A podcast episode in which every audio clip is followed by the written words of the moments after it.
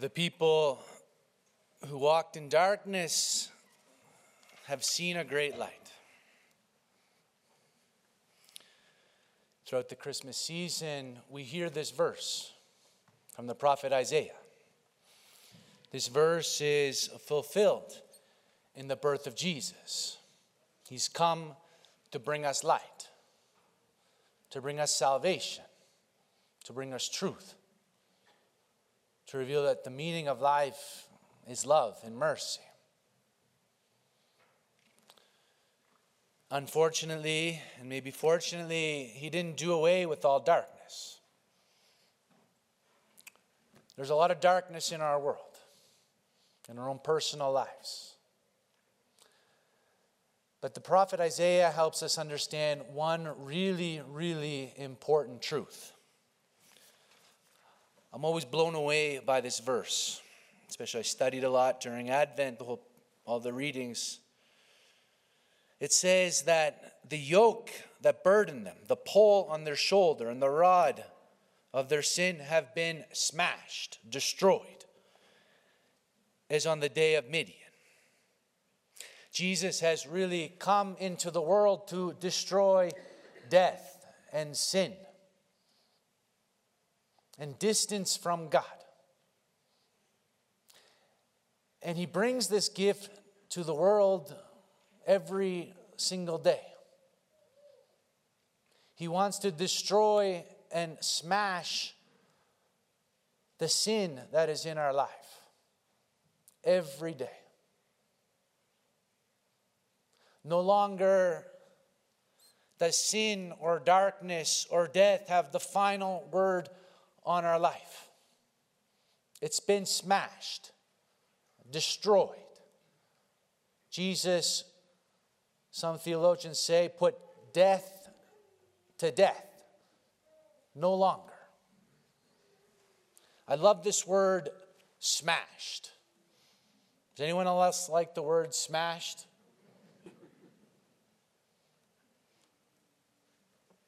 I have a nephew that sometimes loves to smash his toys, knocks things over.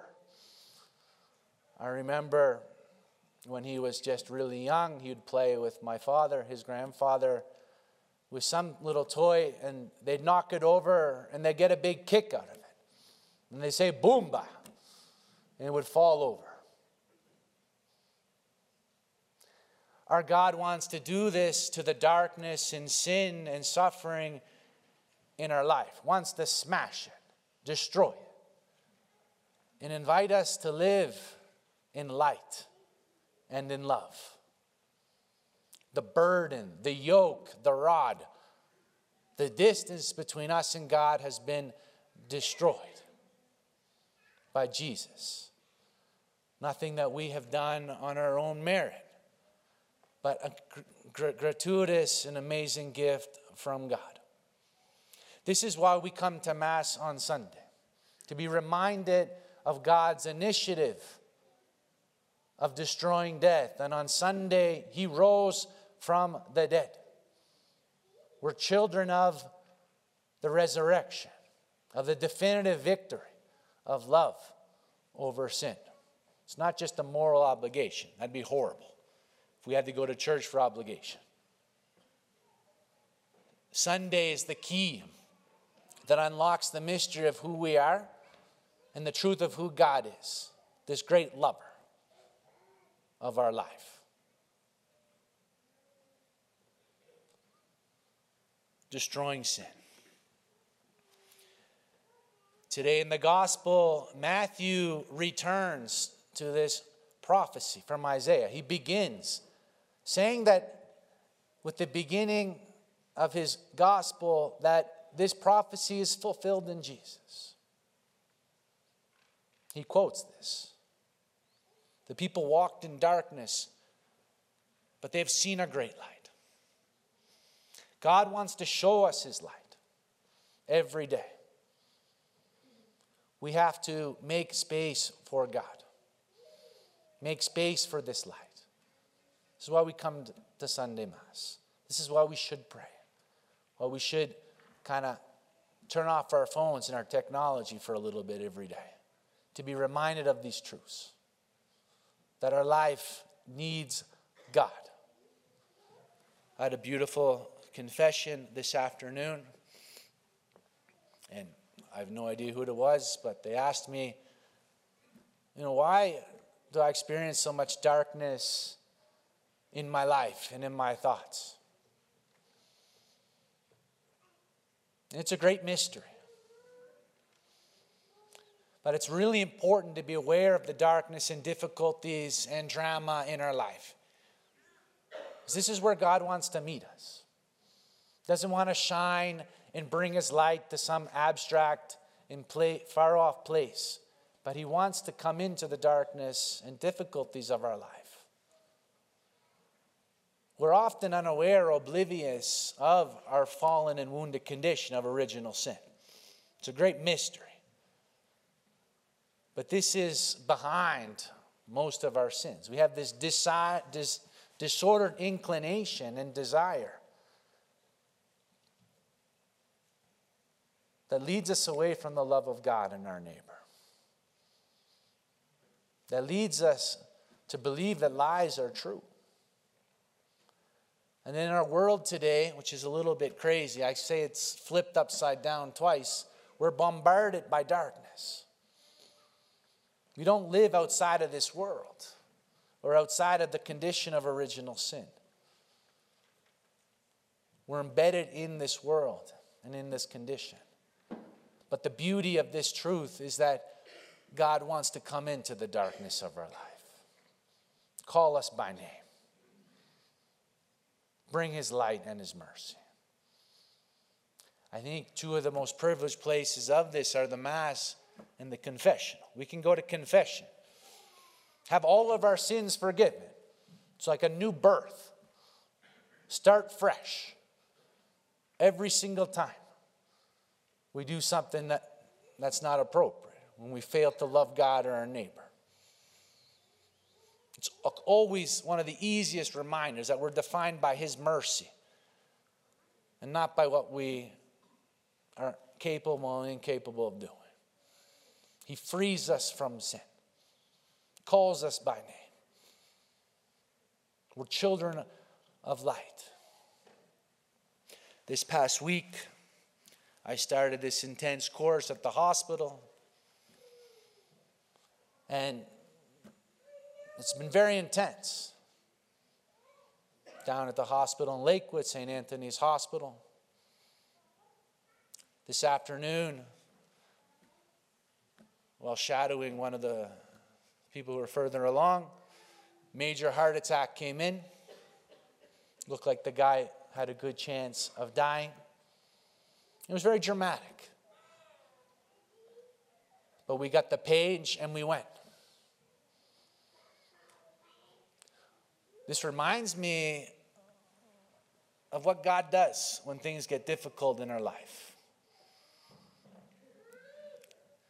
It's a comparison. It's not like he gets the page, but in a certain sense, he gets the page and comes. Wants to be with us, wants to walk with us in our difficulties, inviting us to grasp take a hold of the light. This is the truth of our God. He comes, comes always in the good, the bad, and the ugly. And He wants us to walk with Him. We have to remember as well that He walks with us, but He doesn't magically just make the dis- difficulties and darkness go away. But He's present in the darkness. We have to follow this light. After Matthew cites this prophecy, he begins the public ministry of Jesus. The first words Jesus says is repent and believe the good news. Not my favorite word, repent. But it's the invitation to recognize our need to change the recognition of the darkness and difficulties and my inability to love God and my neighbor at all times, and to ask for my heart to change. That's Jesus' message. First word repent and believe the good news. And it is really good news. I almost wanted to say a bad word there. It's really good news. It's amazing news.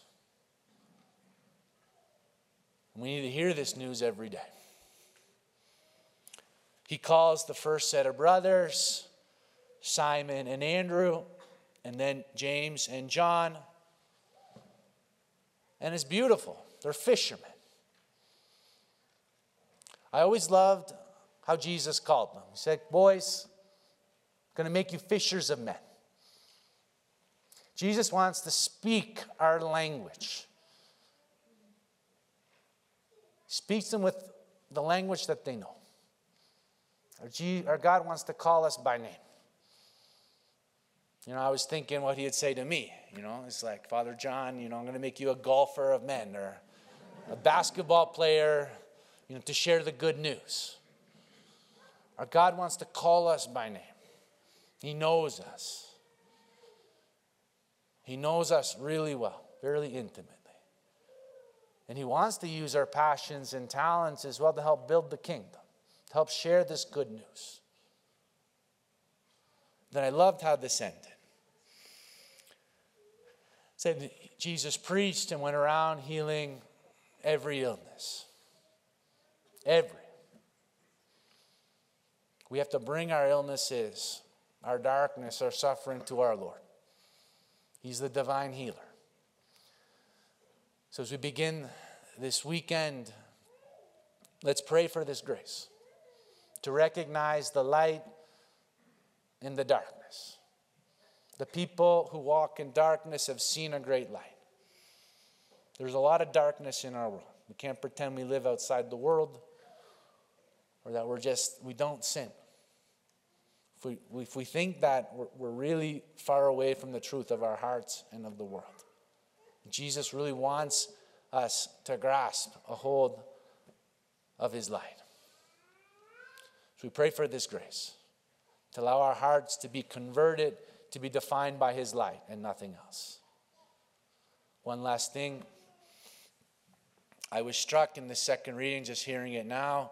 And they said, St. Paul, he must have been quite the guy. He said, Were you crucified by, you know, Apollo?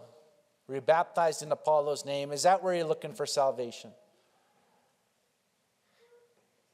We have to look to Christ for our salvation. We're not going to find it in anything else.